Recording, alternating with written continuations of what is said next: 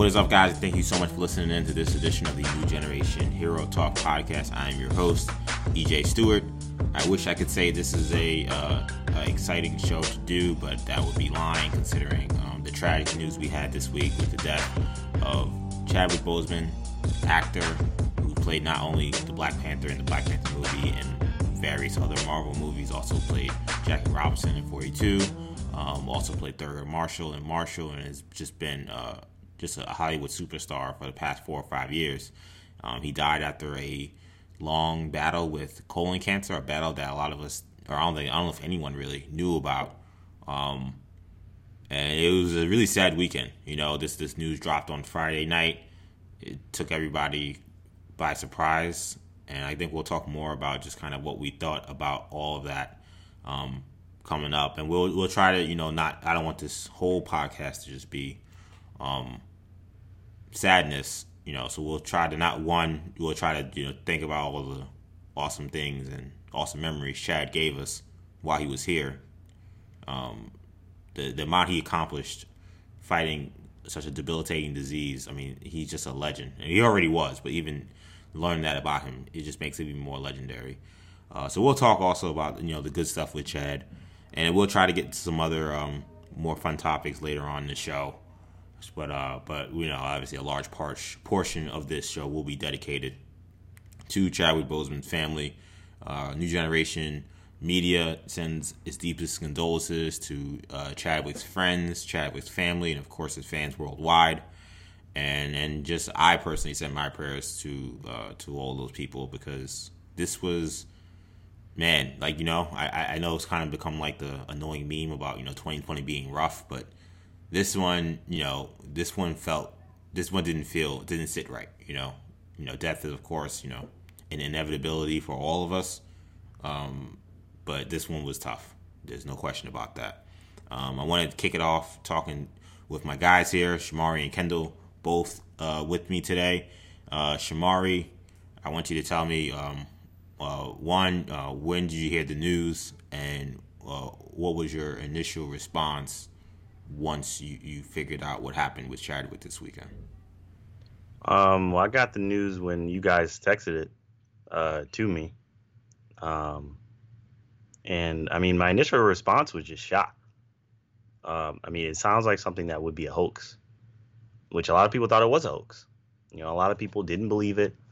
Um, you know, I knew when you guys had let me know that it was, you know, it couldn't be a hoax because I know you guys are, are fairly internet savvy you know, you, you can distinguish hoaxes from right, things right. that are yeah. are legitimate. So, um, so yeah, I mean, it, it like it, in one sense, it's shot. It was shocking, but it was also, um, you know, unfortunately, with the way this year has gone, I was like, I believe it. I could believe it. The way everything is just not to not to be a total downer on everything that's going on, but of course. Um, but yeah, the way this year has gone is just like you know, you kind of just waiting for the next thing but it but I mean it's it's horrible. It's horrible, horrible news. Um, I mean there isn't really um, any kind of positive spin to it. I mean uh, we lost a, a uh, you know I mean of course none of us knew him personally, but I mean he just by all accounts he seemed to have been a, a wonderful person and you know through all his charitable works and the various different speeches and and uh, and just the various different things that he had done. It seems like he had touched a lot of lives in a very a very large way. And, you know, he certainly made a big impact on screen in the various different performances he had done. Uh, fantastic for performances uh, that he had done of, of very important characters and, and figures in Black history. So it's, um, you know, it's really, really sad uh, that this uh, that this happened.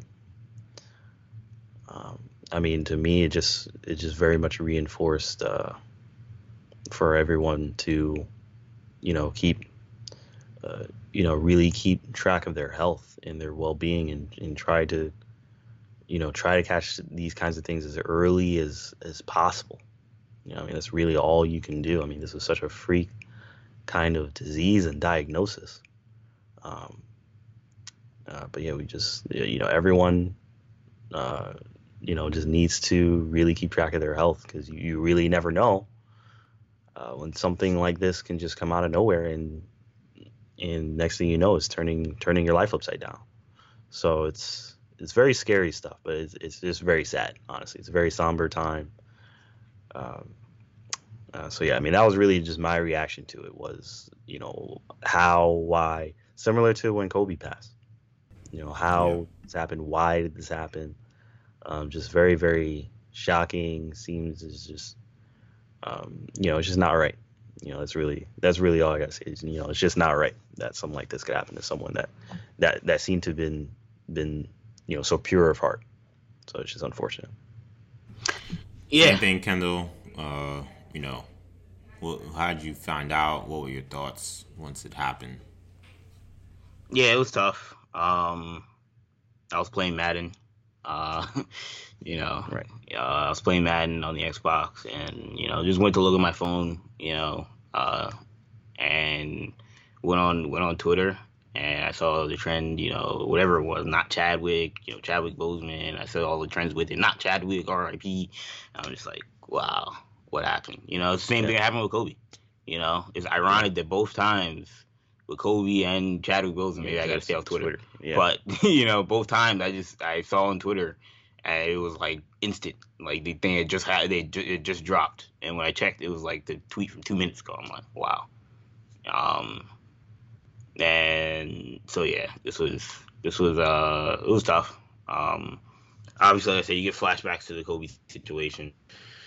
Um, but you know, obviously we've had a couple days to digest this. Uh, um, a lot of, a lot, a lot of thoughts, but this is uh, definitely uh, unfortunate. Um, you know, it's, it's, somebody that you know is, is, a superhero to so many people. You know, um, more than just your average superhero actor.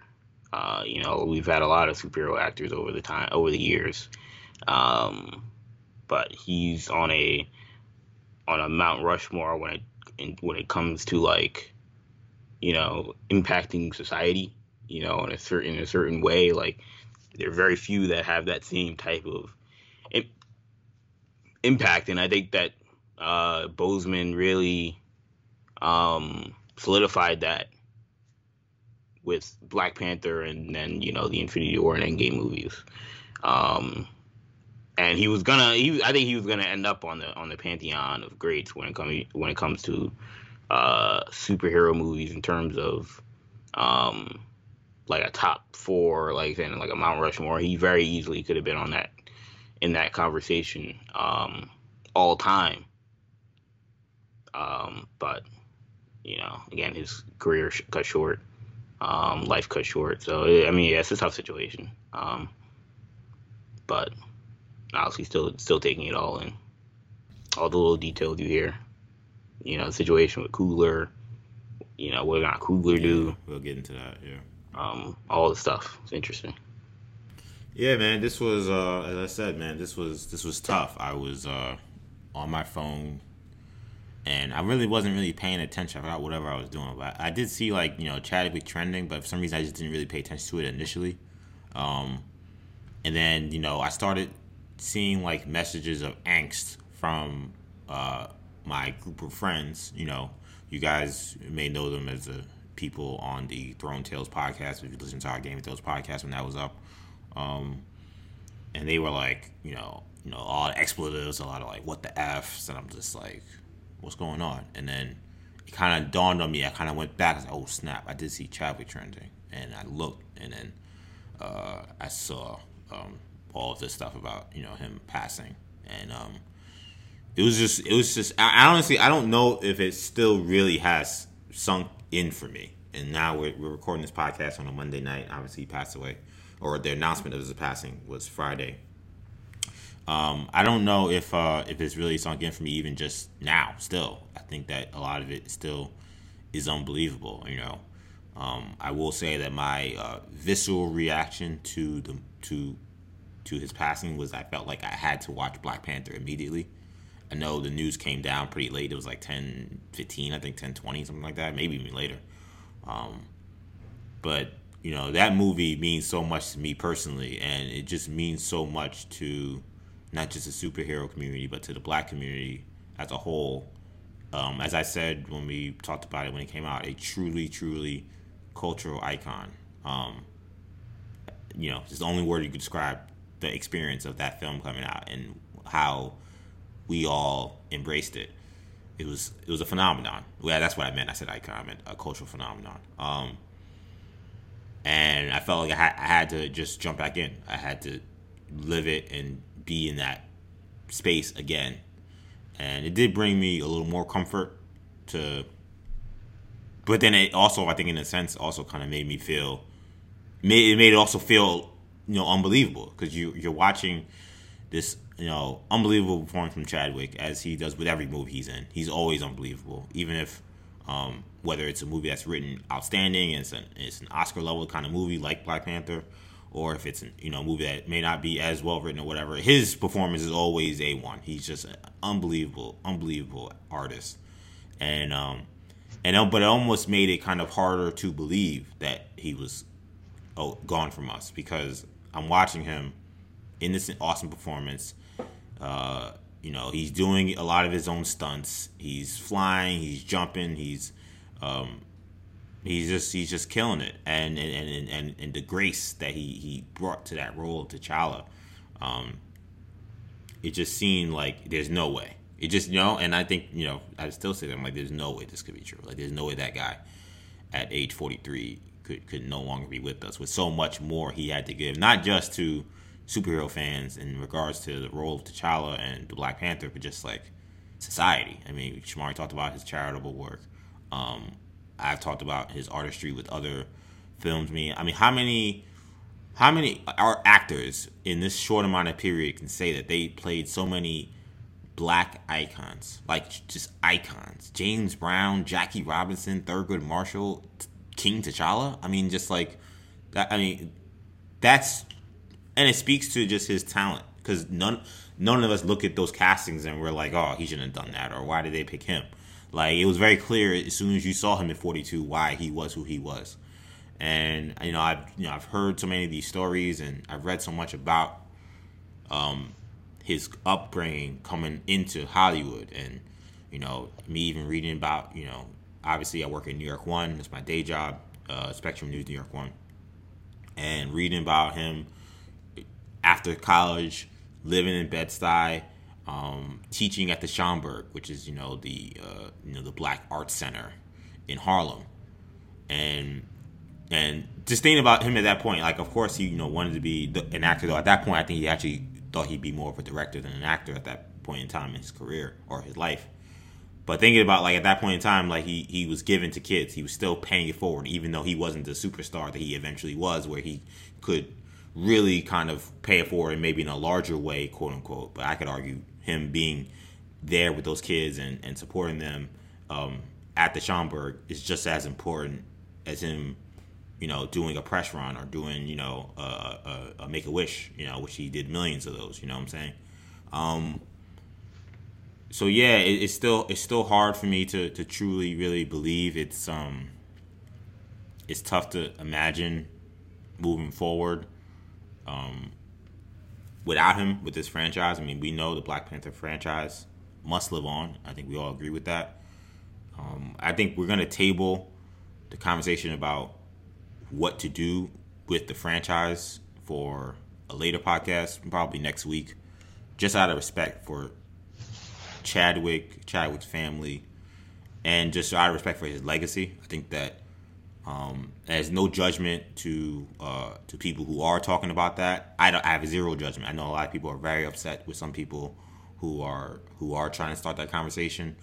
Um, I think some people have tried to start it respectfully and still angered people, and I think that it's and I think you know emotions are raw all around, and I think we really don't know how to react to something like this. And um, I think it's best for us um, to kind of hold that conversation, but we're gonna we're gonna still continue this conversation about Chad, but we're gonna table that aspect of it in terms of the Black Panther franchise and what they do with the role of T'Challa for um, a later show. I mean, I don't know. I don't really don't know what else to say, but um, I I, I want to read part of uh, of uh, of Ryan Coogler's I guess, homage and his open letter talking about Chadwick. I thought it was really moving. And like what I thought was interesting, Sham, was like many of us, it appears that not even um, Ryan, who obviously, for those who don't know, Ryan Coogler, director of Black Panther One, he's expected to be. He already actually he signed on to be the director of Black Panther Two. Um, a lot of us, he even kind of alludes to the fact that he didn't even know, at the very least, how much Chadwick was suffering during this time period. I want to get to that point uh, real quickly. Um, he he said, you know, I, I want to get to other parts of it, but uh, he said Chad deeply valued his privacy, and I wasn't privy to the details of his illness. After his family released their statement, I realized that he was living with his illness the entire time I knew him because he was a caretaker, a leader, and a man of faith, dignity, and pride. He shielded his collaborators from his suffering. He lived a beautiful life and he made great art. Day after day, year after year, that was who he was. He was an epic uh, firework display. I will tell stories about being there for some of the brilliant sparks until the end of my days. What an indelible mark he's left us. And there are plenty of other parts uh, I want to get to in this um, statement from Coogler Sham. But what do you make of that? Because, you know, there was talks about what, what Chadwick's standing was in terms of his well being when we saw some of those pictures. And I think we talked about it a little bit on this show. When we saw some of those pictures of him, I think he did a video on Instagram, which was, I think, again, another kind of charity video, or he was trying to raise awareness for something, or some kind of social campaign. And he was wearing the Figure 42 hat, and he, he did look very thin. And it did make people kind of question, you know, it, what's going on. And, you know, there were people, of course, making jokes, and unfortunately, that's the internet. And I hope as a society we kind of step back and kind of think about what are we doing, what are we saying, how are we conducting ourselves on the internet, and, and talking about people who are real people who are going through real things that we don't have no idea about, you know. But um, there was that picture that surfaced, Sham, and and it did raise questions about is he okay? What's the situation? Does he need help? Um, now knowing this aspect of it, that it appears that not only did the general public not know and the media not know, but it's or at the very least, uh, no one on the record knew anything about it. It, it seems like even people as close as Ryan Coogler, who's going to be working very intimately, and Ryan Coogler writes in the statement about he was planning Black Panther 2 like Chadwick was going to be the main lead, or at the very least in the movie again. And and those those uh as he said those lines uh destined to never be read as he I think he wrote I or, you know paraphrasing that but what, what do you what do you make of that um well, I mean, I think it's very sad. You know, I think uh, now when it comes to him keeping everything private, um, actually had read also that he had actually gotten married in private as well. Yes. Um, mm-hmm. So he mm-hmm. ended up marrying his girlfriend. People know people didn't even know that the man was married. So he clearly lived a very private life, um, which I respect and understand because I I uh, you know also live a very private life. I plan on living a very private private life as I continue to grow older. Mm-hmm. So um, so I can definitely relate to that as well. So um, you know, so I mean it's you know, it's just it's just sad. The whole situation is just very um, you know, it's very sad, it's very unfortunate. Um, you know, this caught so many people by surprise. Um, you know, and uh I mean, it's it's it's very surprising that nobody knew about it. You know, just in terms of of the logistics of everything. Um, I mean, I'm not going to get too deep into the whole Marvel Marvel. I don't want to get into that conversation too much, but it's it's very surprising that nobody knew. So it's you know, there's a discussion to be had there, but regardless, I mean, it's just a very sad situation. Um, you know, and uh, you know, I mean, look, I mean, I think it, it speaks volumes that he didn't want people focusing on him. You know, he wanted people to embrace Marvel, to embrace Black Panther, to embrace the works um, that he uh, that he uh, produced uh, for us to consume. So I, I, think that I think that really really uh, says a lot about him. Um, now, not to deviate too much from what we've been discussing, but you know, I also want to point out that um, you know there seem to be other deaths too. Like John Thompson, Yes. um, you know, For coach, sure. um, coach of Georgetown, had also passed away. Um, for any sports fans out there, anyone that, that is a fan of college basketball. yes. um, so, I Lute mean- Olson. Hmm? Lute Olson, coach at Arizona. Oh, really? Yeah. Wow. Um, and I also just read that uh, the voice of Cyclops from X Men the animated series also died. This week. Yeah, Wow. Jesus. yeah. and it's like this is this is an this is I don't know what's going on. I mean, we are in a pandemic, so I mean, I'm not saying that. I don't know what he any died of. I'm not saying any of I these are didn't- related hear to anything that, about COVID, But you but- know, when you you take in the context of the situation, Well, yeah, Yeah. Yeah, we don't know. Yeah, it's not a surprise that there are an uptick. You know. Yeah, I Yeah. mean, I and you know, I don't know what Chad's situation was or any of these um, unfortunate legends who have all passed. Shout out to all the people Shamari just mentioned, um, um, hero related and also sports related. I also want to add in there, Big Cliff, uh, Big uh, Cliff Robinson. He also passed Yes. away, NBA player, played Yeah. almost 17 years or whatever he played. One time All Star. Um, ahead of his time as a player. I mean, you want to talk about stretch fives and stretch four men. Yeah. This guy was doing it in 93, 92. Like, you know, like, um, you know, so it's, it's been a rough week. It's been a really rough week. So, uh, so I want to also, you know, send my prayers and condolences to those guys, and we'll probably talk more about some of them um, on Sports Talk. But, um, yeah, it, it's it's it's it makes sense uh, given from all we've heard about Chad is that he is very kind of selfless and he's very much doesn't really think about himself. So the idea that he kind of, you know, put whatever he was going through aside. And when you think about just how grueling like in, being an actor is, like you're not like we're not talking about like you know, uh, you know, oh you're just you no. And anybody who's dealing with any kind of cancer, obviously that's a debilitating uh, disease, and and it's it's rough on anyone. But imagine you know, you know, and this is also not the kind of actor who's you know older or sitting in a chair most of the time, or you know not really being not doing anything physically taxing. I mean, he's playing. You know, he's in Twenty One Bridges. He's playing the Black Panther. He's in Avenger movies. Like he like he, he's doing a lot of these stunts. Uh, he's doing all this stuff while suffering from cancer. But like the idea that he never complained, never said I need you know extra this or extra that. Um, one to keep his privacy, but also I think just to be there for his not just I think also his you know um, his crew members and, and his cast members, but I think for us, you know, as the as the the consumers of his art who love his art, because you know, you know we he he gave us 100 110 percent every time he was on screen, and he knew that for us we needed him to be that way. We needed him to be T'Challa the way he was in Black Panther and Infinity War and in Endgame, like and in Civil War, like we we the, I think he knew the gravity of what he was dealing with, and it, it it's like it saddens me in a sense because part of me is like, man, like you know, colon cancer is at stage three, which is when it first started, progressed to stage four. A part of me is just like, man, I, like this man worked so much, and it's from all accounts is what he loved. Part of me is like, man, I, I wish he could have spent that time just doing anything but work, you know. But maybe he didn't look at it as work. I, I you know, that's something I don't know because I don't know him personally.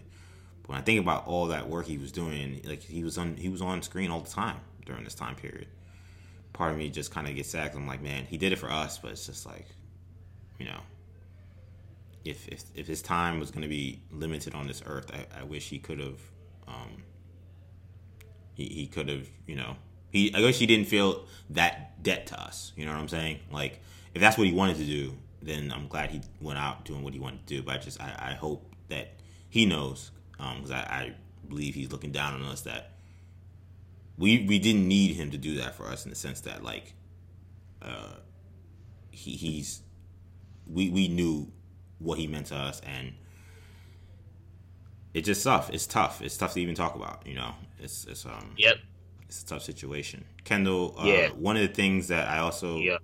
I also um um picked noticed about Coogler's statement, and there were a bunch of other statements. Uh, I I loved Angela Bassett's statement talking about um how her and Chad were destined to work together. You know that when he uh, graduated, I think it was from Howard. Uh, uh, one of his graduations, that like he was the student yeah. selected to escort her as you know one of the commencement speakers at his graduation, and just like how that like you know, you know how that and it's funny because like also like how like again humble he was because like you know they've been working for a while and he kind of threw that in there eventually telling her that. And it's just like if that was me like the first person time I, I talked to Angela I'm just like hey I was the guy who did that you know even him to kind of like throw it in there and have her be like oh snap like I even that I thought was kind of crazy. But um one of the things that I thought you know in terms of Kendall his artwork and, and his uh, commitment to the role I, I loved kind of Ryan breaking down a couple of things I thought were interesting you know one he kind of reminded all of us that he inherited Chad, that Chadwick wasn't his casting. Um, that was a casting done by the Russos and done by Marvel. Right. Yeah. And he kind of was hanging out on the Civil War set to kind of see, you know, what what this was all about before he had even signed on. And he spoke about, you know, the chemistry he had with um, with uh, with uh, John Kani, who of course played King T'Chaka, in in uh, in um, Civil War and how they they were, were speaking that um, that language that eventually ended up now down uh, being the language of uh, Wakandans uh, in the movie. But uh, a key part that I thought was was fascinating was this part here, Kano, when he spoke about uh, just his commitment to the role. He said um, he was a special person. We would often speak about heritage and what it means to be African when preparing for the film. Uh, sorry, this thing jumped on me. Uh, sorry, guys. This thing, like, there we go. When preparing for the film, he would ponder every decision, every choice, not just for how it would be, how it would reflect on himself, but how those choices would could reverberate. Quote: They're not ready for this. What we're doing. This is Star Wars. This is Lord of the Rings, but for us and bigger." he would. I don't know why I think he's jumping on me. Apologies to the, the listener. Um, this statement is like bugging out. Um, let me see if I can get it back real quickly. Uh, there we go. Um, this is Star Wars. This is Lord of the Rings, but for us, uh, us and bigger. He would say this to me while we were struggling to finish dramatic scene, stretching into double overtime, or while he was covered in body paint doing his own stunts, or crashing into frigid water and foam, foam landing pads, I would nod and smile, but I didn't believe him. I had no idea if the film would work. I wasn't sure I knew what I was doing, but I look back and realize that Chad knew something we all didn't.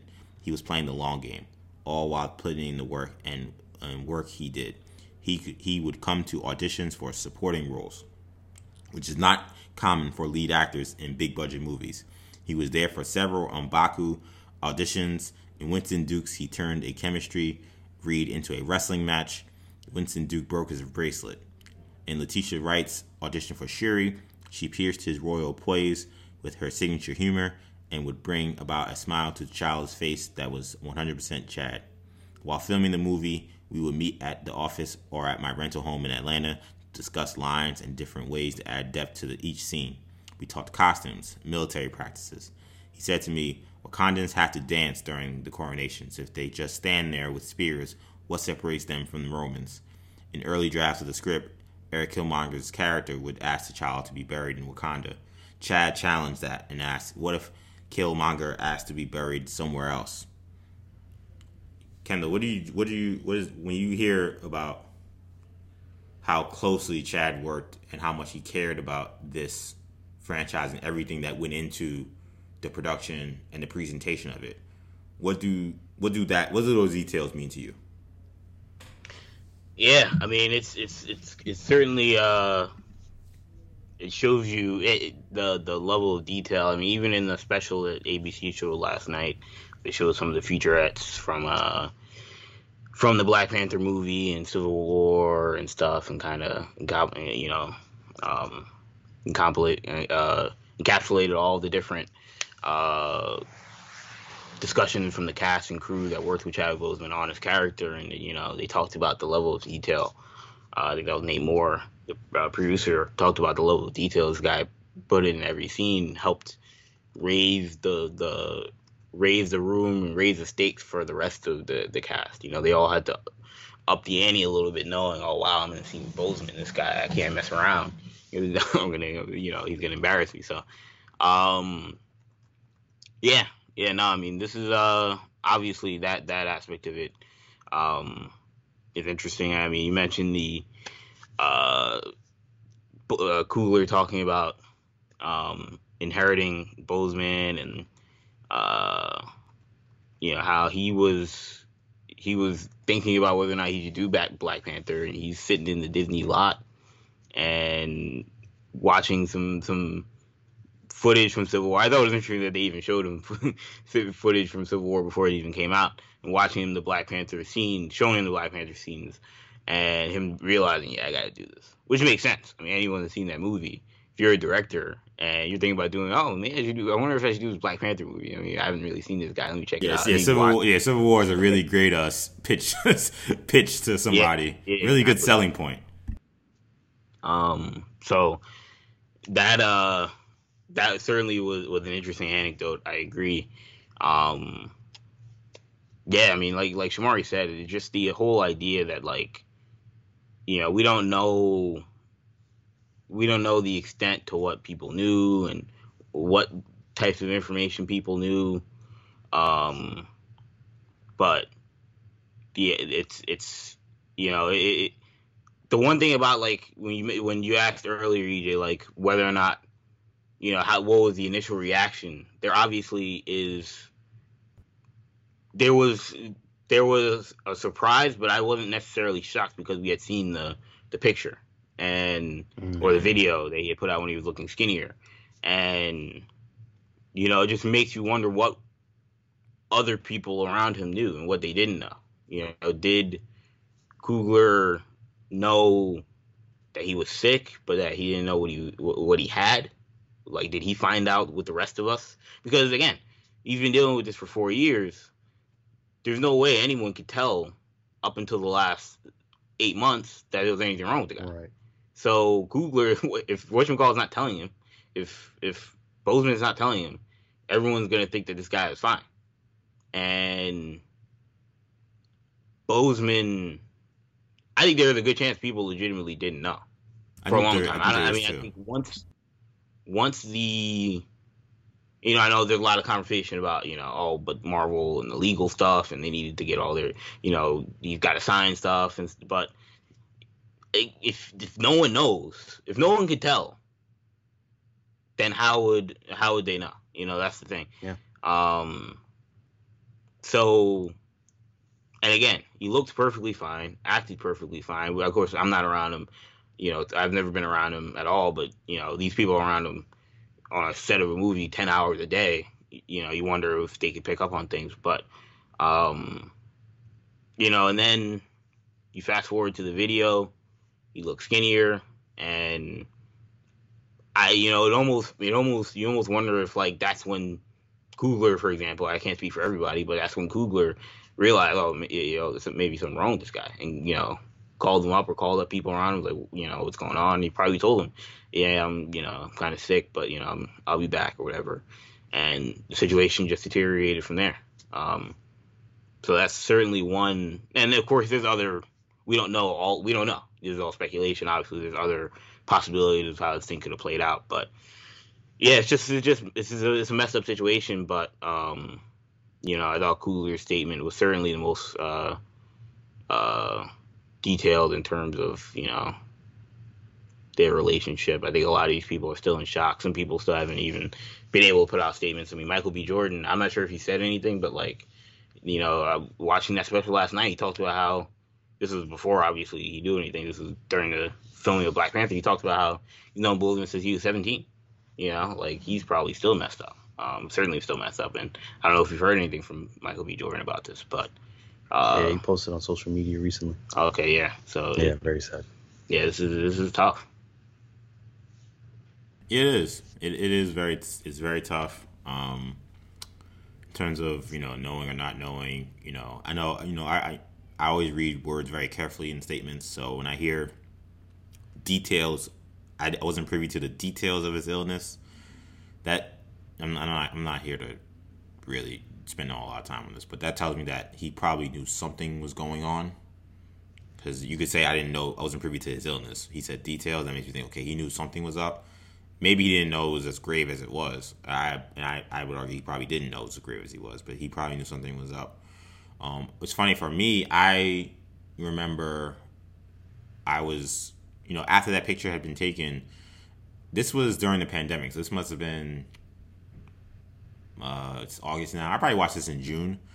You know, I, I decided, oh, you know what? I haven't watched. I didn't watch uh, the last episode of The Shop, or one of the last episodes of The Shop, because you know we have HBO Max now, so I'm kind of you know piercing through the, the app and seeing what's on there. And I don't know if it was last one, it was one of the last ones. I was like, oh, I haven't watched. I didn't watch any of the last episodes. I, I've missed a lot of the last few, and I saw the last one, or one of them had Chadwick on there and he wasn't really the draw for me, but like they had, uh, it was like Trae Young, um, Patrick Mahomes, Tiffany Haddish. I want to say Steve Stoute was in there.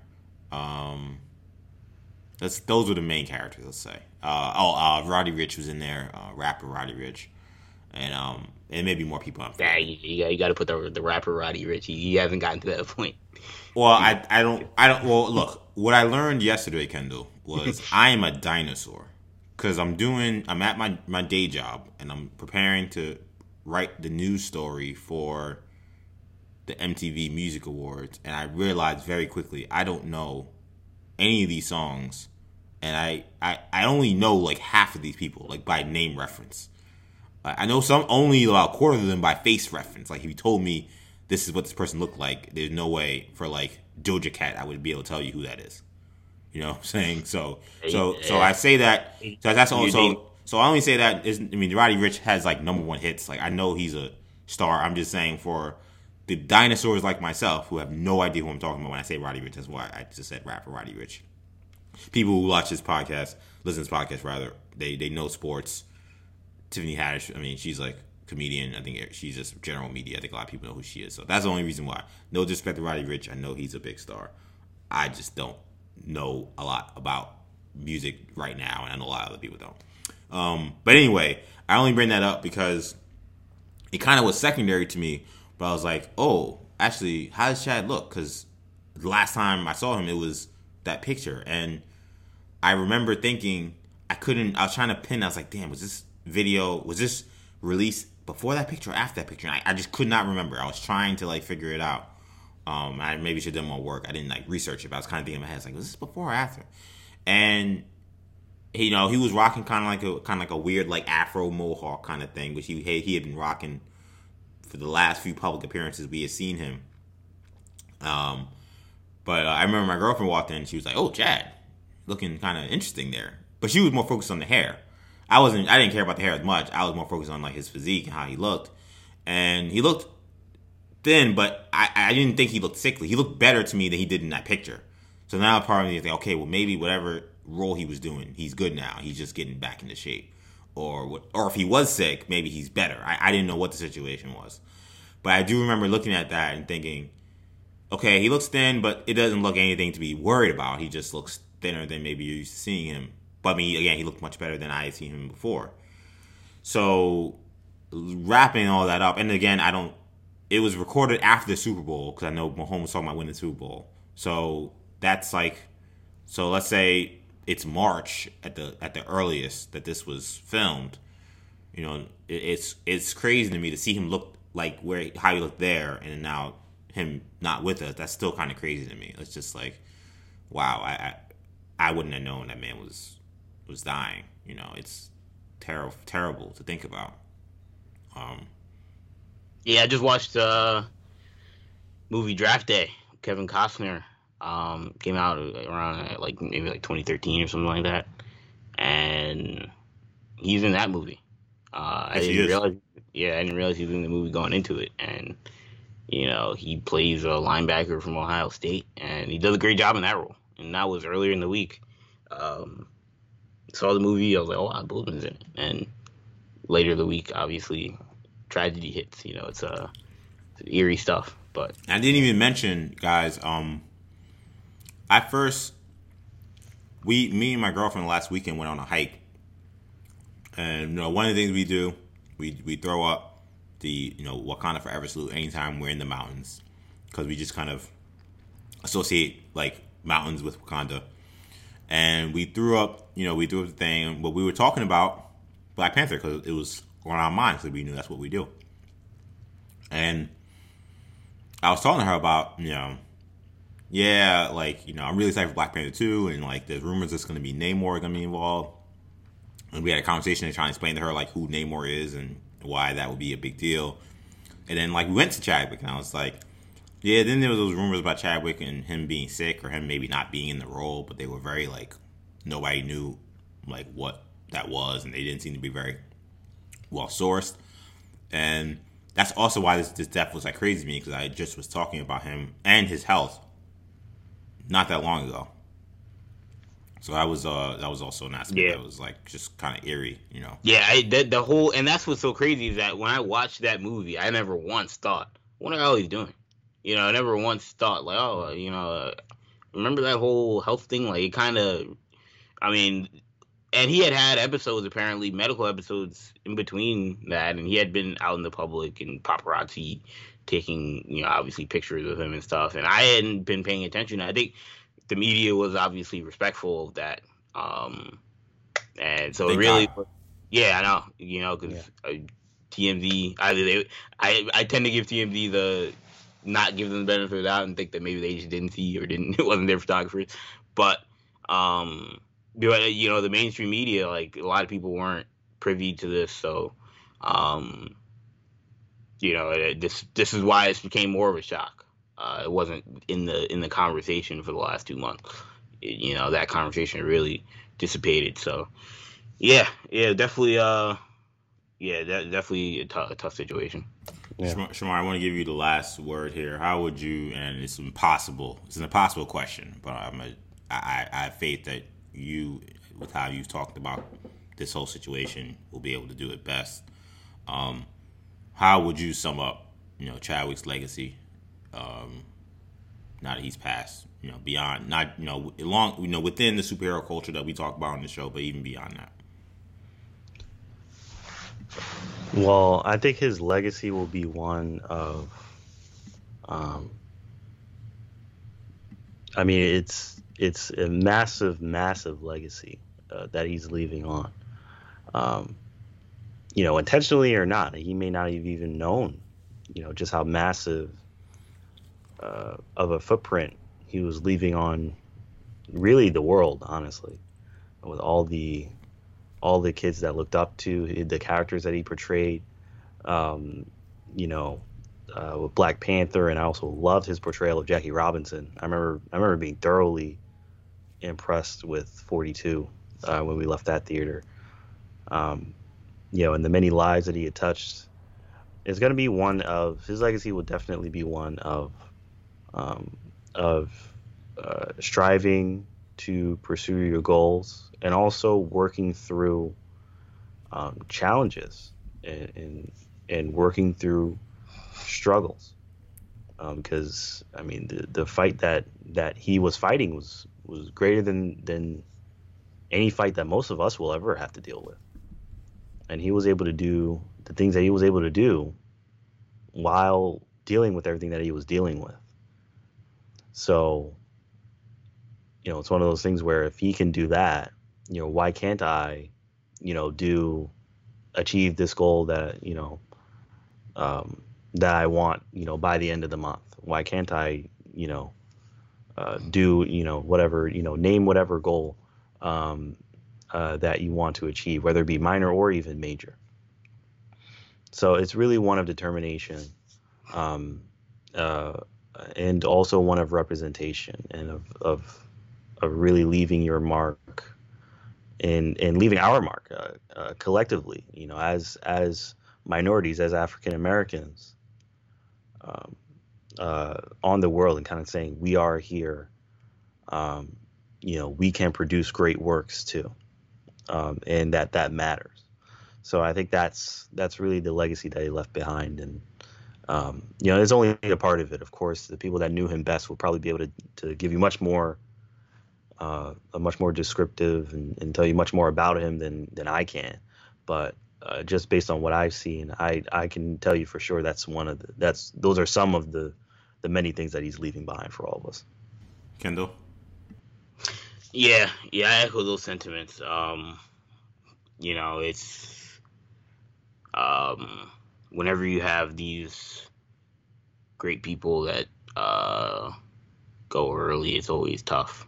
Um, you know, we've had two uh, in, in this year already. Um, two icons uh, go early around the same age, and it's tough. Um, you know, I think uh, I think we'll see. You know, I'm hoping that you know this will help kind of. Hoping there is good that can come out of this. Um, you know, that's what you always hope. I think with with the the Kobe situation, that we saw some good come out of it in terms of people realizing, all right, there's a certain way, you know, you have to you have to uh, carry yourself and you know the certain certain mindset. Yeah, a certain mindset you have to you have to go for, go with, and and I feel like I'm hoping Boseman uh, this will have the same impact. Um, but but yeah, I mean, you know, his legacy will. I mean, his movies. He's again. He's made classic movies. Um, you know, people know. Like he's he, he's he's already he's already a, he's already a legend. You know, once you make Black Panther and um, obviously 42, an excellent movie, and again, you said, playing James Brown and Thurgood Marshall. Um, this, you know, he he's already cemented his his place uh, as a Hollywood legend. Um, and then you know, I think that's all he. I say that's all he wanted, but I think that's that's that's what he wanted. You know, I think that that's why he did the things he did, and that's why he didn't tell people uh, he didn't publicize his battle with colon cancer um, because he was he it, it allowed him to uh, stamp his his mark and his legacy as one of the all time greats. And um, you know, I think the people that know will know will always know that. Um, had he had more time, you know, he would have talking about a guy that have a and you know So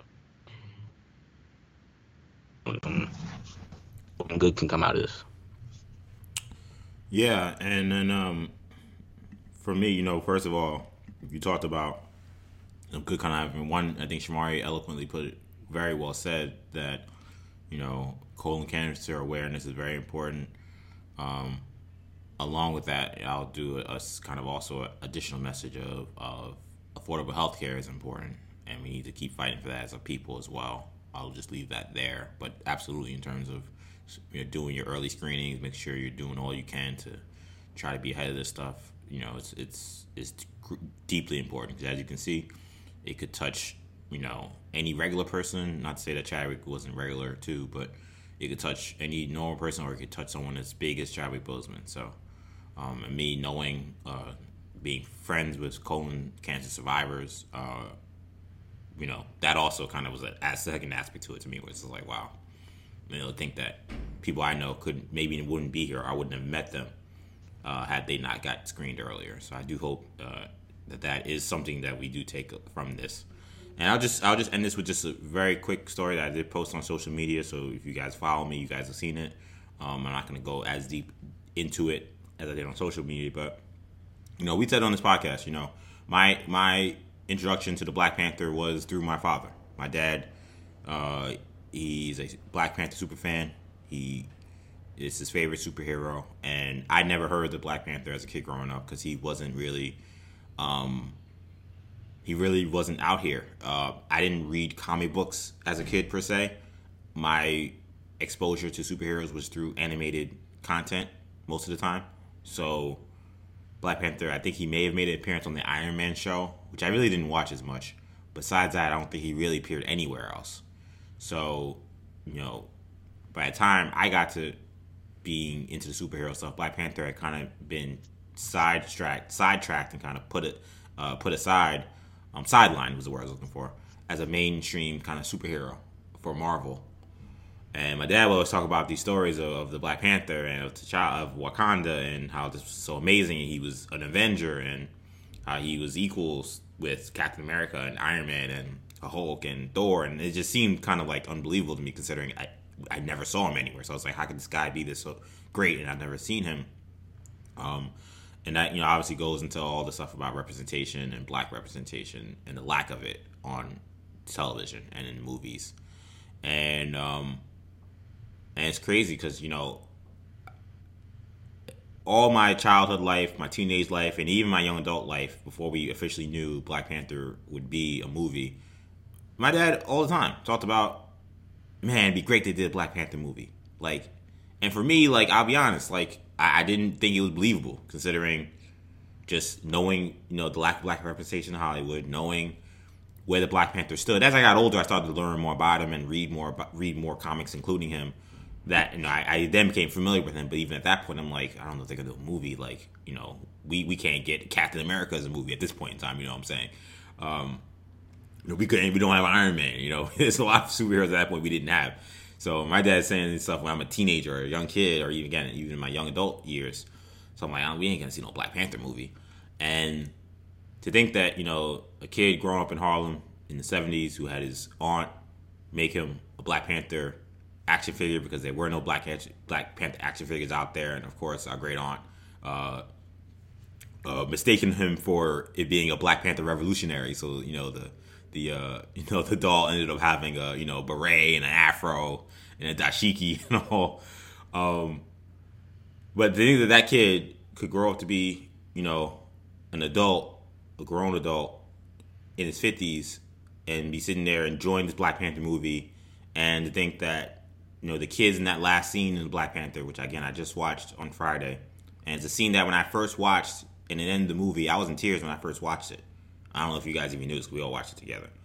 It just was a lot to take in that whole movie, and then that to be the last scene. But I think the reason why it still sits with me today is because I think that people as old as my dad and even older could be so touched and be so impacted by this artwork that is so authentically black and authentically African. And that also the kids in that scene, the representation of that scene of T'Challa, seeing those kids, realizing that it's time for him to reach out and tell these kids who he is and be an inspiration for hope and be um, a source for these children who, are, are not as uh, privileged as maybe the children of Wakanda. To think that you know kids around the world in our real world, not the fictional world that is the Marvel universe, also feel that when they see the Black Panther and that representation, how much it means to them, and how they won't grow up like me thinking that a Black Panther movie is impossible because they got to see it. So when it comes to some other black hero or want to see another black person or, or a black art or black culture take uh, center stage, it's not so far fetched. Because for a kid me, it was. It didn't. It didn't seem like it was possible because we. I, I never saw it. He was almost blackballed. It felt like in terms of how we talk about this culture, and to see the generations that this act, this character's in characters uh, impact spans, and to see that, not to say that another actor couldn't have done a great job, but to, to know, especially hearing all these stories about Chadwick, how instrumental he was in making that happen, and I would argue indispensable he was in making that happen.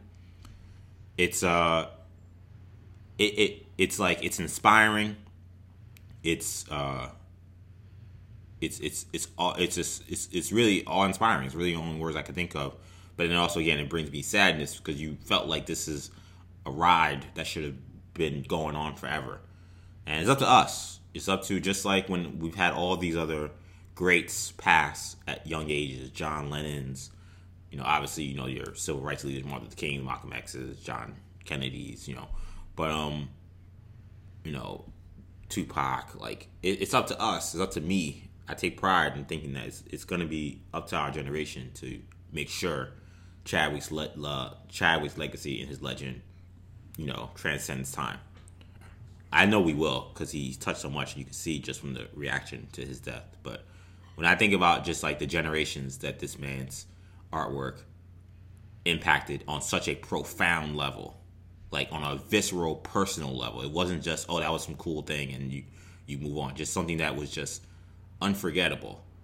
And, and like yeah, I don't want to minimize his other roles. He had other amazing roles too. But just talking just about the Black Panther here, that's the part that just sticks with me, and I'm just like, wow. Like I know there are plenty of other kids uh, uh, that were like my dad, whether they were in Harlem, whether they were in uh, Houston, Texas, whether they were in Atlanta, whether where anywhere else around the world, you know, they they they they they had that same dream and they got to see it realized. And then there were also young kids as well who now grew up thinking, "What's this?" and being first introduced to the Black Panther in this unbelievable spectacle of an Oscar-nominated movie. Just like, what more can you say? It's, it's an incredible legacy Chadwick leaves behind once again, my condolences to his family, um, and my prayers to, to his family as well during what I know has to be an extremely, extremely difficult time. This is uh, there's absolutely no way to segue into anything after talking about the greatness of Chadwick Boseman. Um, we'll do our best though to continue on the show. Uh, we're gonna start talking about uh, DC fandom. So uh, we'll get through these topics quickly before we get out of here, guys. So um, obviously we didn't do a podcast last week. Uh, full disclosure, we had some major technical issues that actually were the reason why you didn't get one. We planned to do one. I know you guys, if you listened to the one previously, you know that we did a bunch of YouTube videos, and they're actually on YouTube now. We did a full series talking about everything that came out of DC fandom, at least the big stuff, and and, and a lot of that, uh, you know, involving the Batman and Zack Snyder's Justice League and the Suicide Squad and Wonder Woman, all that stuff is on our YouTube channel. So we definitely point you to check it out. We wish we could have got you know a little more conversation out of that stuff on the podcast last week, but we we had a technical issue and, and, it, and we weren't able to put it out.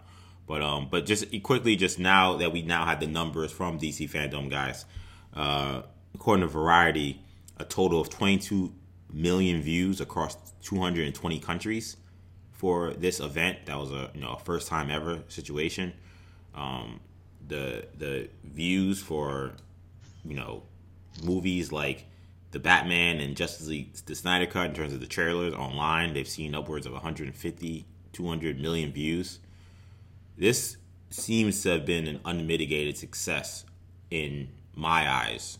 Sham, do you agree with that? Yeah, I'm definitely in agreement.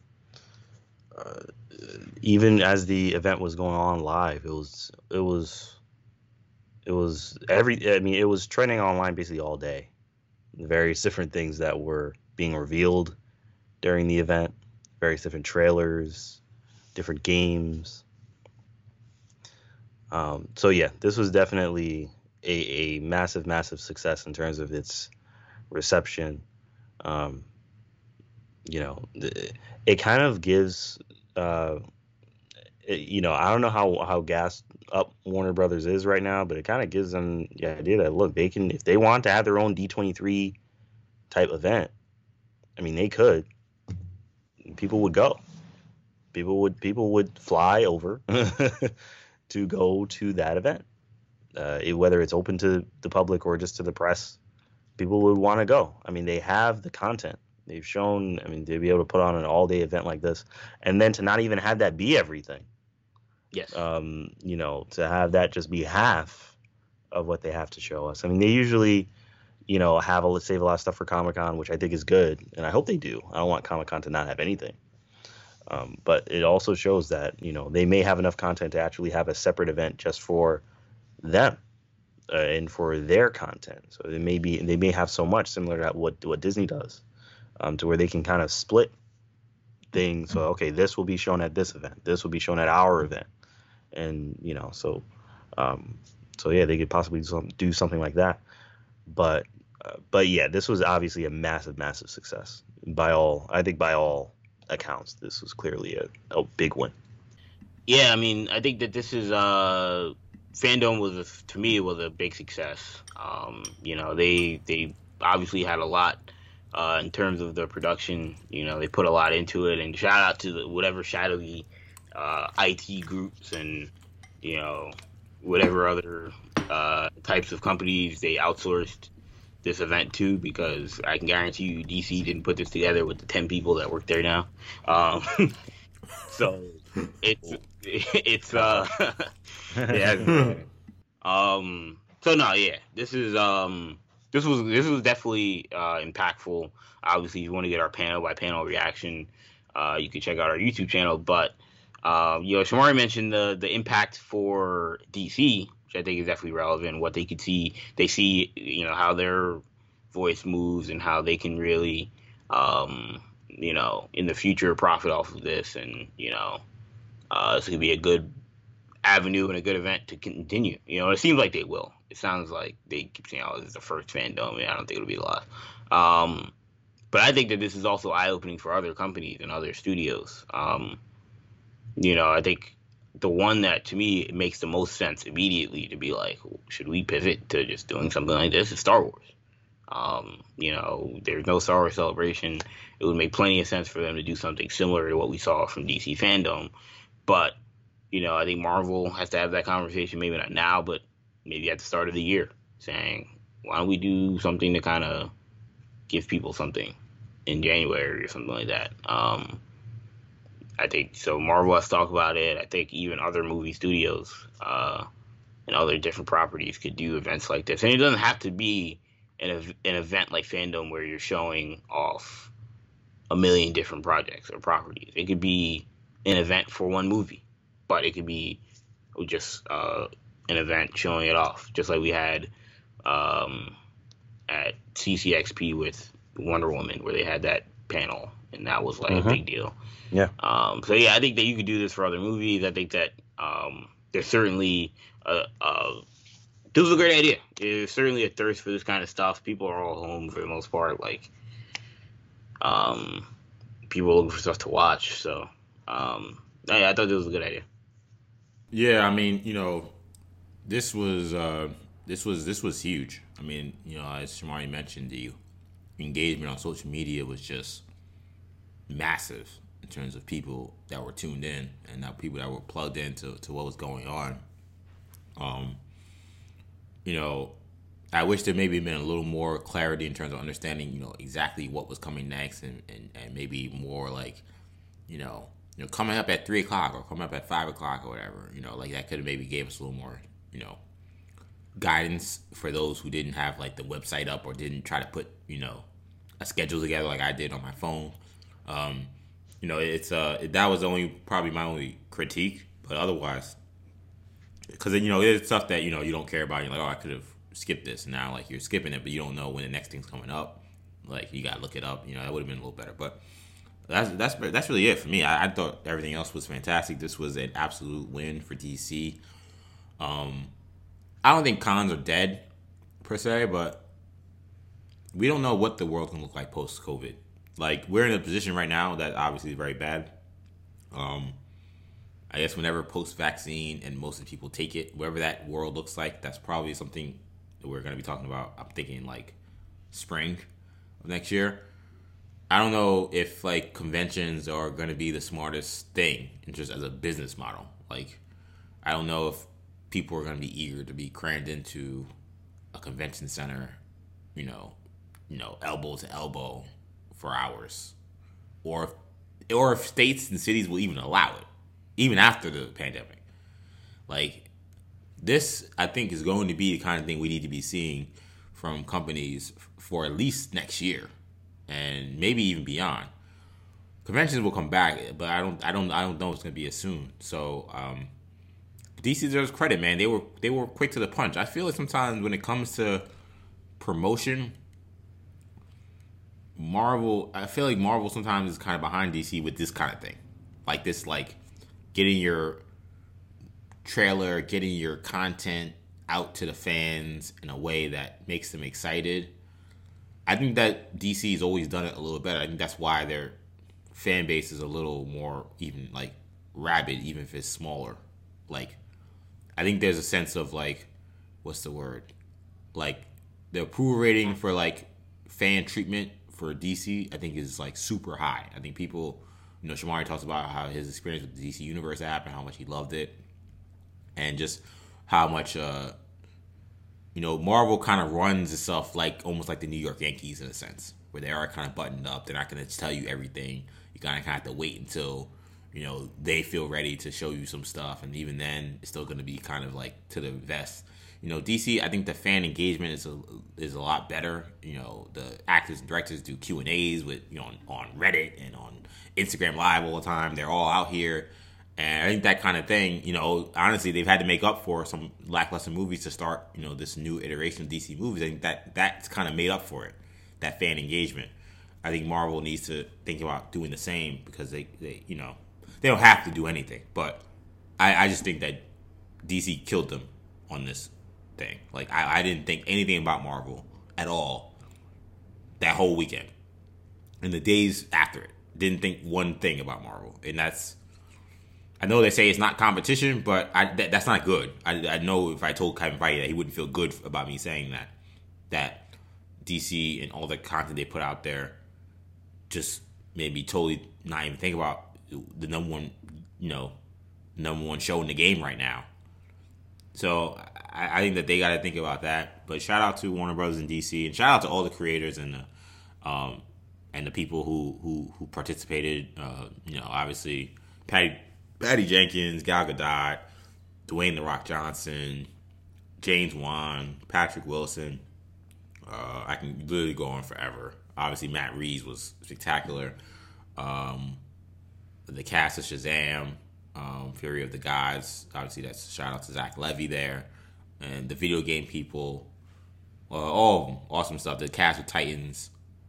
Um, really cool stuff this weekend. I'm glad that, or last weekend rather. I'm glad they uh, they put that together one of the big stories that came out of that uh, of that um, convention or virtual experience, whatever they were calling it, is the news that uh, DC is very much considering putting forth a Static Shock movie.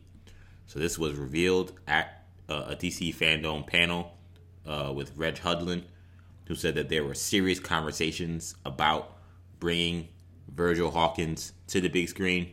For those who may not know who Static Shock is, because maybe we have some younger, uh, some younger people, or maybe we have some really old people who weren't really paying attention to the late '90s, early 2000s when this happened. But Static Shock was a superhero created by uh, Milestone Media and DC Comics in the '90s, and he had a uh, animated series in, on uh, WB in the early 2000s. The series, as I read on Variety, had uh, won multiple daytime Emmy Award, Emmy Award nominations, or received rather uh, Emmy Award nominations, and uh, is really one of the first major ventures of uh, featuring a, a, a, superhero series that had a black protagonist in Virgil Hawkins, a high school kid from um, what was this town, Sham? I know you know off the top of your head. What was the city he was from? Uh, Virgil, that you don't know? I thought you would have known that. I don't know if they they probably got into it, but it was very yeah, was very rare. I feel like they always talked about the town. Am I just making? I, I'm just making that up. I feel like the neighborhood or the the city they lived in was like a big part of the situation. I don't know. Either I'm right and people were saying Dakota City. There you go. I knew it was. I knew it was. That, you got. Yeah, Dakota City was a big part of the show. I was like, I couldn't remember the name. Anyway, yeah, I, I remember it. Yeah, yeah, it was a part. Uh, anyway, um, so this was this was uh this was big news. Did you guys know that James Marsden Marsden voiced uh Gear? Oh yeah, I didn't know that. Oh yeah, James Marsden. I mean, he's voiced. He well, this everyone. isn't this isn't James Marsden Cyclops. No. Yeah, this is the other James Marsden who voiced like Tino the yeah from the Weekenders and other yeah. So I didn't know it. I didn't know he voiced him. Yeah. Okay. Yeah. I was. I was like, wait a second. What? yeah. No. no. Yeah, it's two James Marsdens I, I, figured that out like maybe like three, four years ago. Like, wait, wait, what? James Marsden's on like the Weekenders and Patty Shot. Like, and yeah. also, massive shout out, of course, to Phil LaMarr, who is a legend. Who, oh, uh, yeah. who uh, played, you know, Static. Uh, Sham, what do you think? Static Shock movie. Thumbs up, thumbs down. Oh, I give this, you know, I give this four thumbs up. If I could this is, I mean, this is huge. I mean, me and, you know, unfortunately, as you mentioned at the top of the show, me and Kendall actually talked about this, but we, it never made to air. But um, but I mean, this is this is huge. I mean, Static Shock was like, um, I mean, I we love Static Shock. I mean, EJ, you remember, right? I mean, we Of course. we love. Yeah, we've seen every episode basically. We've seen every episode. A lot of the multiple times. Static Shock, multiple times.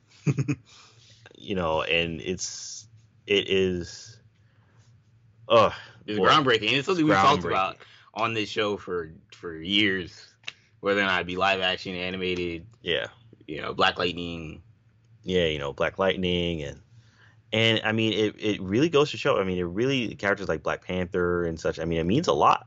Yeah, You know, I mean, I growing up, I was like, boy, I I never imagined I'd see like a hero. Static Shock. Like it was, it was real. Like And you he- really noticed. He had like the coolest outfit. Oh yeah, that and his costume. powers. Was, was, was- I was like, man, Remember the- the- His his, second costume was His first costume was flames. Yeah, and then the second costume and with then the, the black, second costume the with black. the black. Yeah, the second costume oh was was all the flame emojis, man. That's one of the best character designs. The, the show had three different theme songs. They were all great. All the theme songs were great. All All, all of them joined slap. I can sing all three right now. That's how memorable. every single one of those theme songs were amazing. They all slapped. all every single one of them. The, all the characters were dope. yes. Side characters. The freak of the week model i can't say it was invented by static shock but it was for me like the introduction to Yeah, that model me, being like like usable and workable. And being good. Typically you see the freak of the week thing you're like ah. Uh, another ah, another you know metahuman or whatever. Yeah. and but static shock like the, each character you know one episode it was the you know the the star football player next Yeah. episode it was the teacher next episode it was the big Uh, ceo Yeah. like they And the all, ability to do the freak of the week, but also maintain a linear story. Because like you had other shows that did freak of the week kind of stuff, like the old Super Friends and stuff. But like it, it was just like every episode was like one episode. right, Like right. it didn't matter. Like and even like Batman the animated series, you could argue also was like kind of freak of the week. But again, it, it there was no linear storytelling really. yes this was this Yeah. stayed within the community Right. of like you said dakota Right. and, And the things that all- happened in previous episodes ties mattered. what happened in that first episode where the big bang happens and they all tie in each character which by the end it all wraps it all wraps together very beautifully and then and then obviously we, we don't even get into the crossovers which is like i think the like the the, the best moments of static shock the episodes with batman and uh, the episodes with the justice league the episodes with batman beyond i mean yeah static shock the animated series is, a, is, a, is an absolute classic People people are already coming up with their dream castings. all right who, who are the names People are pulling up Caleb. Hey, Caleb McLaughlin from uh, Stranger Things okay as uh, as a, Virgil Hawkins. a potential Virgil Hawkins. uh, Jaden Smith I'm guessing he's too old now you know that was that was the old Yeah, one I mean, there's one guy say Corbin Bleu. he's, Corbin Bleu? he's definitely. That's- No, that, that's no, that's I crap. That's cap. um, that's funny though. Uh, no, yeah, I mean, look, Shamari, like say, like EJ, you mentioned, um, you know, we had recorded a version of of Hero Talk earlier in the week where we talked about this, and you know, I told Shamari back then, the only issue I have with this, the only issue, is again, it goes back to the conversation. I think they were a little late to the punch with this. This this could they could have done this Right. three years ago. I think Yeah, absolutely. and it still could be huge. But I think a Static Shock movie or a Static Shock in general, if you're gonna do Static Shock, w- would be best as an animated movie. And Fun- It's funny you say that because that leads into what I was going to talk about. But go ahead. Right. but at this point, we've already seen Spider Verse, so you could do Static Shock and Spider Verse. Obviously, you know, beat them to the punch with having the young black superhero, and we saw the impact that that had. And Static Shock could have had a similar impact. It wouldn't have been as big because of the Spider-Man aspect, but it would have been close. So now you could do you do still you could still do an animated Static Shock movie, but there would be some of it was ah just another Spider Verse. You know, now you're trying to really measure up to that bar, which is super high. Which it could still be good, but not every animated movie is good as Spider Verse. That's the top five that we've seen in probably the last decade. So now you're left with two options that I think were less ideal, which are you could do a Static Shock live action TV series or live action movie. I mean, you could do an, an another animated series. I mean, I'd be fine with that, but that's not a moneymaker. In their eyes. So you do a live action series or a live action uh, movie. I tend to think live action series is the best of those two. I think a live action movie, because of that freak of the week model, I don't know if a Static Shock movie you do it well. Um, you know, it's that is still something like I think if they're trying to make money, I think the the the, the movie is the way to go because we haven't seen that character yet. We haven't seen that live action young black superhero yet. So they could still like Marvel's still kind of and Sony are still sleepy with Miles Morales when it comes to the live action uh, character. So they could really jump in on that and say, you know, we're gonna they beat us to the animated punch. We'll go and hit them with a live action movie. And That could be great. Um, I do think Static Shock's character, at least from what we've seen in the animated show, would be best around an animated uh, or a live action TV series. Like the, it could be the Flash, like times a hundred. Like it could be Black Lightning times a hundred. You know, like at least initially. And I think as you work on as you work on the show, like you know, I'm always you know worried about the Berlanti uh, cliff. So, I, but it could have a Star Girl like season one. I think absolutely. So, um, yeah, I mean that would be the way to go. And I think honestly, all three could be would be fine with me. I think all three are better than not having anything static shock. But uh, I do think initially they should have probably gone with the live act, the animated movie. It's a little late, too little, too late for that now. Um, so you got to choose between live action TV or, or, or movie, and the live action movie is the one that you know generates the most buzz. It creates the most uh, creates a milestone that hasn't been really achieved yet. So mm-hmm. that's where I think they will go, and I think that um, it makes the most sense at this point. Yeah, I mean, uh, you, you, know, you, you touched on some things I, I really wanted to talk about, but yeah, I mean, to me, this is this is the answer to Spider Verse, and man, this is another example of what I don't know if it's if it's by desperation or savviness, but there's another example to me of DC beating Marvel to the punch in an area that they should have owned. Like, there's no excuse to not have beyond just a Black Panther, a black teen story that's live action in that space. It's like the idea that nobody that that there's no superhero occupying that space right now, and you're Marvel and you've done I don't know how many movies at this point is is, is no excuse for it.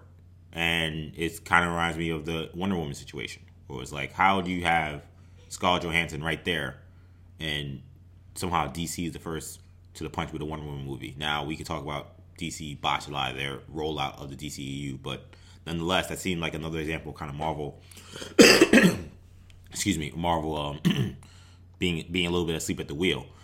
Uh, yeah. I, I, I don't I don't I don't think this should be an animated series or animated movie or a TV series. I think that this needs to be a movie. I do get the aspect of the Freak of the Week thing being essential to the show, but this is a totally different project. So you could, um, and this is a character that while yes, there is a canon. I mean, you, you have more. You can take more liberties with canon with this character and any other superhero that would probably be greenlit for a movie because the canon is not that long it's very short. It's very new. Mm-hmm. So you could make someone his arch nemesis and make it believable, make it make sense, and it'd be a great movie. I don't. I'm not concerned about. Oh, I want to see Rubber Band Man, and then I want to see you know Ebon. Like I, I don't need to go through the the the you know the Rogues Gallery in one movie or feel like oh I want to see that through 20 episodes. I, I don't need to see that. You could make one villain or two villains great in one movie, and that can be fine. Uh, but it goes back to what we talked about with Black Panther um, that representation is missing. Um, it was great to see that you know that that adult, you know, superhero, but you know, it, he's not he's not American. You know, he's African. He's from a fictional country, and and while it's unbelievable, it's great that African culture was put front and center the way it was. Um, it is kind of crazy to me that we're in this space with superhero movies and we don't have any. We really don't have any kid heroes besides Shazam, I guess and we don't have any that are Spider-Man, people of color. Yeah. yeah, you have Spider Man. He's one. That's fair. You have Spider Man, but he's white and he's Spider Man. He almost transcends age. Like to me, there, there's there's a space for the teen superhero that is still kind of empty. I don't like no one thinks Shy Static Shock competing with Spider Man, but there's a space there that to me clearly should have been occupied already by Marvel with Miles Morales. Now they went the animated route, and in terms of Sony going the animated route, and I don't think that they would necessarily complain they won an Oscar for doing it the way they did, but from a monetary standpoint, they're gonna DC could make bank doing it this way. Um, they do it right, they do it well. Static Shock is, is extremely his powers are very much like kid friendly. His look is very kid friendly. Um, and you know, you know, black is in, so to speak. I hate to say it like that, but like, you know, that trying to to, to beef up representation, trying to put black culture in the forefront, and some of the conversations we're having and the nuances that you could have in a Static Shock movie, it could just be really great. I think that there's no question about it. I I don't think that this should be a, a show because I think that we have t- the Flash already happened, and the Flash stole. I don't want to say stole, but the Flash is, is a, a very inspired by Static Shock. I think anybody who watched Static Shock that watches CW Flash, it's very clear how where they got a lot of their ideas from in terms of like Yeah. setting up season one. Now I think I think you could do it similarly and still do it different. Um, Well, I was gonna say you have Static Shock. I was- Well, before I finish, I want to say you had the Flash, but you also have Black Lightning. So now, Right. like, that's like okay, yeah, like, it's gonna feel like a mix. yeah, uh, like we, we, some of these, and like we have some younger characters in Black Lightning. So how much is this crossing over similar powers? You know, black people and black you know storylines front and center, and a lot of the similar influences with the Flash. It might just be a lot. I don't. I don't think. I don't think that we need to see that. I think a movie makes more sense because it will feel a lot more separated from the uh, from the from the uh, from the not only from the Flash and and, and also the uh, the cartoon that preceded it. But I'm excited, man. I hope that they do this. I think that they will do it. I think that's the only reason why they mentioned it because they want they know that they are really excited about the project. Uh, it's probably a little now that's not too little too late, but like it, it should have came a long time ago. Some kind of thing with Static Shock because, you know, I think one thing I will think I do think is that man, also DC really does listen to the fans because the internet has been talking about doing some kind of Static Shock project for a long time. Like this is not like out of nowhere. Like they're saying, oh, they should do Static Shock or they should implement implement Static Shock here or there, and even the idea of putting Static Shock in, in in Young Justice, even though he's had kind of a big role, has excited a lot of people. Like, like you know, I'm not saying you should just you know dictate all of your business decisions from the internet, but if so much of what you do is based on fan engagement, they should have seen a long time ago that this would be a winner. And I think the reaction in the news that they, the fact that this was still a story, even despite that you dropped the Batman, you dropped, you know, new Wonder Woman trailer, you dropped all this other stuff. The fact that this still pierced through as a major development from DC fandom shows you how much people are thirsting for this kind of content. Last story of the day, guys. Uh, man, it, we it's finally here. I, I can't believe it. I, I did not think we would get to this point, guys. But New Mutants has indeed been released in theaters, and boy, are the numbers and the critical acclaim not pretty, or there's no lack. The lack of critical acclaim. There isn't a lot of excitement for it. So the movie opened up at seven to eight million dollars, Yeah. depending on what you look like, uh, in terms of the weekend box office. Um, the right now the Rotten Tomatoes score is at 33. I've seen a lot of people say that this is the worst X Men movie ever. Um, I'll be honest, I'm a little surprised it's this terrible, and I may I probably sound crazy saying that, but a lot of people are saying this is really bad, even for lower expectations. And I thought that their last few trailers really did hit well. I think that's why there was kind of a little bit more excitement around this, the project. But man, this is this is not good. And what do you make of like the seven million dollar opening weekend for the box office? Like, what is? How do you guys? I'll go with Sham first, I guess. How do you guys like think that will impact how we look at these other superhero movies that we supposed to have coming out in the fall? Um,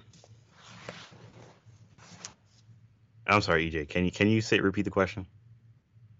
Yeah, sorry, no, I was just saying. You were like, going out. Yes, so, sorry guys. I was just saying how like with that seven million dollar um, box office number. What what do you what do you make Sham just of like what that means for these other superhero movies you're supposed to be seeing come out very shortly? Yeah. Um. So, I mean, I think it. I think it really kind of goes to the overall sentiment that you know that most people are having nowadays when it comes to um, not just superhero movies, but just movies in general. Um, you know that people are people are ready to go back to the movies right now. I mean, I think it, it, it speaks back. It goes back to that kind of overall general conversation of that. Now, New Mutants hadn't had very good fanfare. Um, it had got it had it had got better buzz, I think, lately, or as good as it probably could have been at, at this point. It dragged on way way too long anyway. Um, but even so, it, it was kind of doomed to fail. Even once the pandemic started, it was doomed to fail. You know, so I think any what any amount of money that they could have made on this, they're just to take. So, um, I mean, when it comes to superhero movies coming out, I mean, of course, there's uh, there's Wonder Woman, Black Widow. Um, now, those two movies are going to be better than New Mutants. I haven't even seen New Mutants, and I can tell you pretty much for a fact that those movies are going to be better than New Mutants. Um, Yes.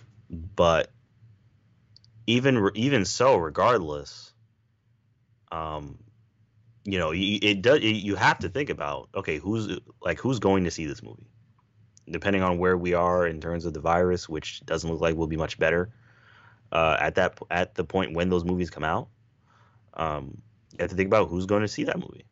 I would have gone to see New Mutants, uh, regardless of what, of what the reviews were saying. I would have gone to see it.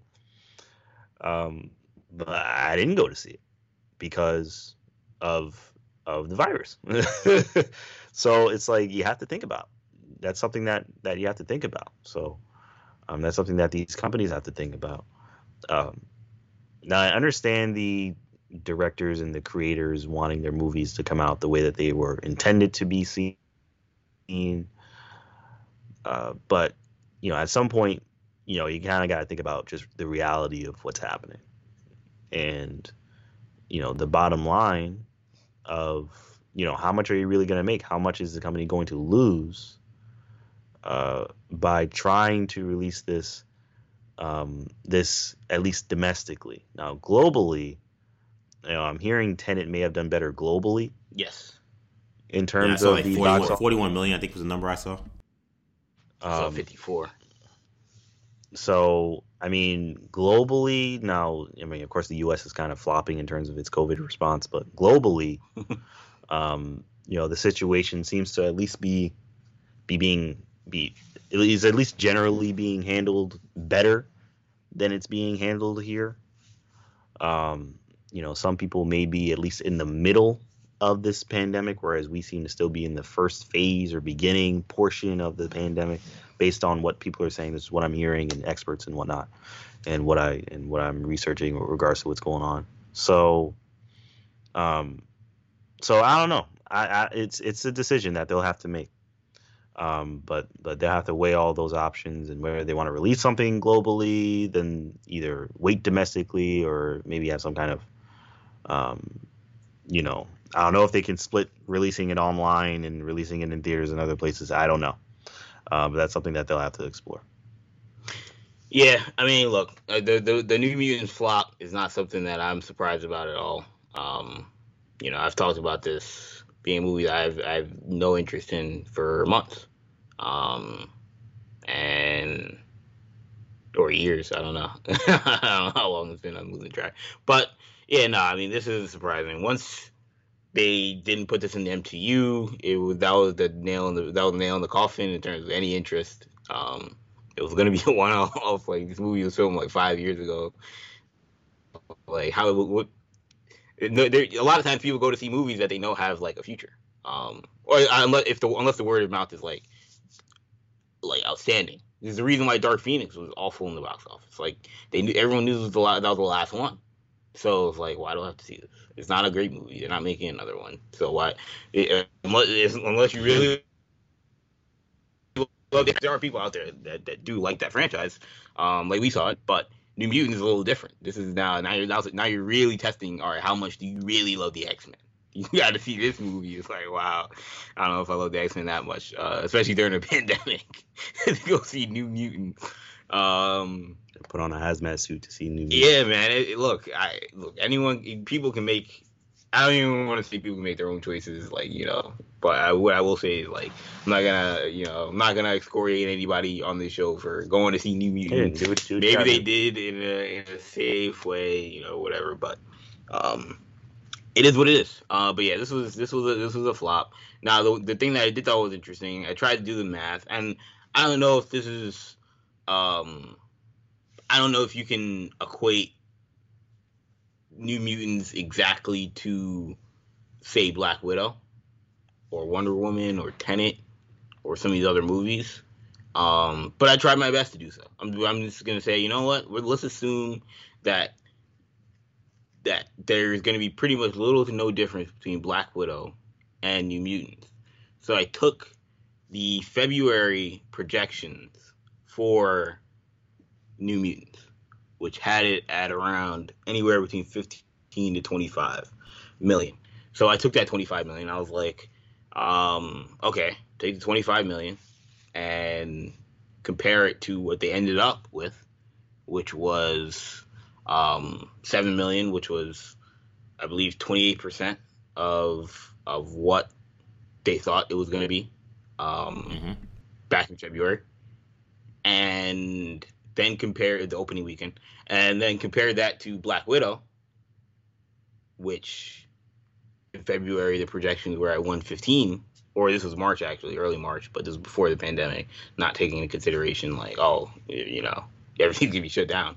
They were at 115, seems like a reasonable number. Seems like that would have been the number regardless. 28% of that I believe uh, this is off the top of my head, but I believe it was like forty something percent um, oh, and it was like 47 million. It was like 42 million. Um, 32 million actually, I believe. Okay. Um, I don't know if that's the if I don't know if that's a complete one for one. Like I can't tell you that Black Widow, if it was released this weekend, would make 32 million in the opening weekend. That seems like yeah, a lot. You have to calculate how much more of a risk are people willing to take to see Black right, Widow you feel like opposed to New Mutants. Yeah, you feel like that didn't see New Mutants kind of were just like weren't aren't going to go out. Like they're not like there's going to be like millions of dollars worth of like other people are like, yeah, you know, I would have gone out if this was the movie I cared about, but you know, it's not. Like I think you know a lot of the people there were a lot of people that it, this had nothing to do with word of mouth. This had much more to do with the pandemic. So I I can imagine that it's probably much less than 32 million. Um, if you told me that this was going to be 32 million opening weekend, then I would understand that Marvel saying, you know, we got to push ahead. But again, I would advise them, like EJ said, that's probably not the one for one. You know, so there's probably uh, like seven million is probably closer to the cap. Boy, I think there's certainly a cap to the amount of money you can make in the United States right now. Uh, just based on the, you know, there aren't that many theaters that are open, but like also just the public. So yeah, I thought those numbers were interesting. Take it for what it's worth. Um, they go to grain of salt, but yeah, I mean, doesn't change my stance that uh, it's only. I mean, I wouldn't say it, it doesn't change my stance really at all. That you know, I hope these movies are made available VOD. Uh, I think it'd be a fiscally smart move, and but they've got these relationships with the theater chains that they don't want to mess up. So it's mm-hmm. unfortunate. They they value AMC more than the consumer.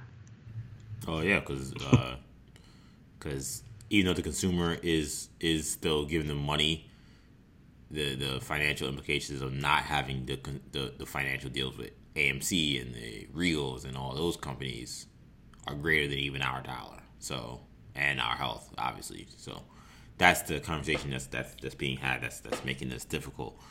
Um, yeah, like I said before, like I, I don't want to say it's shocking that this movie didn't do well or that it was poor in terms of creatively, but you know there was you know positive buzz leading up to it that made me think, oh well, maybe this will end up being something, but uh, it was not. The seven million dollar number, obviously, that's an anemic opening weekend, but again how many states can have even have movie theaters open. The states that do have million movie theaters open, I don't get the impression that people are, are you know banging down doors to get in. So I, I think that even being open doesn't really matter all that much if no one wants to go. So it's going to be a conversation that these companies are going to have to have, man. Um, like you know, Kendall's been on it from the beginning. I jumped on board after being reluctant. I am all team VOD. I think that's the way to go. And um, it's I'm buy Mulan. yeah, buy Mulan. I'm gonna buy it. I, I we are gonna buy it. Um, and and I will say that I am um, I'm actually kind of glad that New Mutants, if this if it is this poor, came out in this manner because the X Men franchise is so iconic that I'm kind of glad that it isn't. It's very very like removed from anything that we remember of like the 20th century X Men. Like it's on a different company. It's, it came out at a totally different weird time. Like it's gonna be very forgettable. Like this was already a very much like a leap into a different stratosphere. But the fact the that the New Mutants was like blasting the movie. Yeah, I heard he said that yeah he don't he disowns it. yeah, I mean not not shocking. Yeah, he uh, said he said he disowned it. I think apparently they they misspelled New Mutants in the in the credits, which is just like unbelievable to me. Yeah. But that's what he said. So yeah, yeah, he he completely disowned him, and I'm not surprised. I mean, this this is not his work. I mean, they they took great liberties, and taking big liberties with creative art isn't always going to be isn't always bad. Sometimes you elevate things, but um, when you when you don't elevate them, it just you know sours the fan base that appreciated them, sours the creators who create the original art that actually got big enough and popular enough to actually become movies. So uh, Mm-hmm. So this like, is what uh, this, yeah. So exactly. So this is what Josh Boone, you know, and and well, no one at Fox anymore. But this is what Josh Boone's got to deal with now. It's uh, you know, again, like I always say, man. Shout out to uh, Jalen Rose. It's very simple. Give the people what they want. Nobody asked for this movie. I'm not saying he couldn't have been great. I thought the concept of a superhero horror movie was interesting. I thought that using New Mutants to do it was weird, but I thought moving in that direction was interesting because we had seen very little in that, with the exception of Spawn and the exception of uh, there's another one I'm forgetting, Ghost Rider.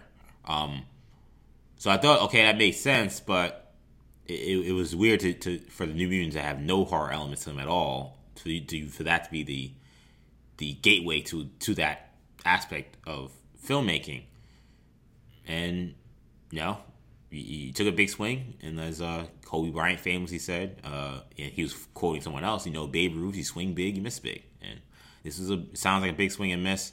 I'm happy. You know, I wish Marvel, uh, Disney would have just put it out. I would have watched it on VOD for sure. I'm not seeing this movie in the theater at all, and um, a lot of people I think share the same sentiments as us. So that's gonna do it for this edition of the New Generation Hero Talk podcast. Um, of course, you can catch all of our shows on New Generation Podcast Network. We're on Spotify, Apple Podcasts, SoundCloud, Stitcher, and TuneIn.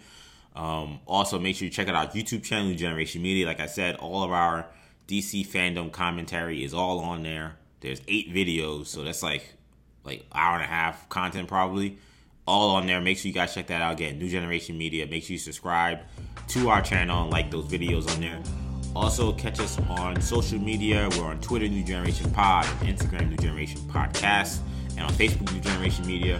Shamari's on uh, Instagram and Snapchat, MCSham22. You can find me on Twitter, EJ underscore Stewart, and on Instagram, Action EJ. Thank you guys so much for listening in. Once again, uh, my condolences from for all speaking for all the new generation. Our condolences to the family of Chadwick Boseman. Thank you, Chadwick. We love you and um, you'll never be forgotten. That does it for this podcast. Take it easy, guys. Peace.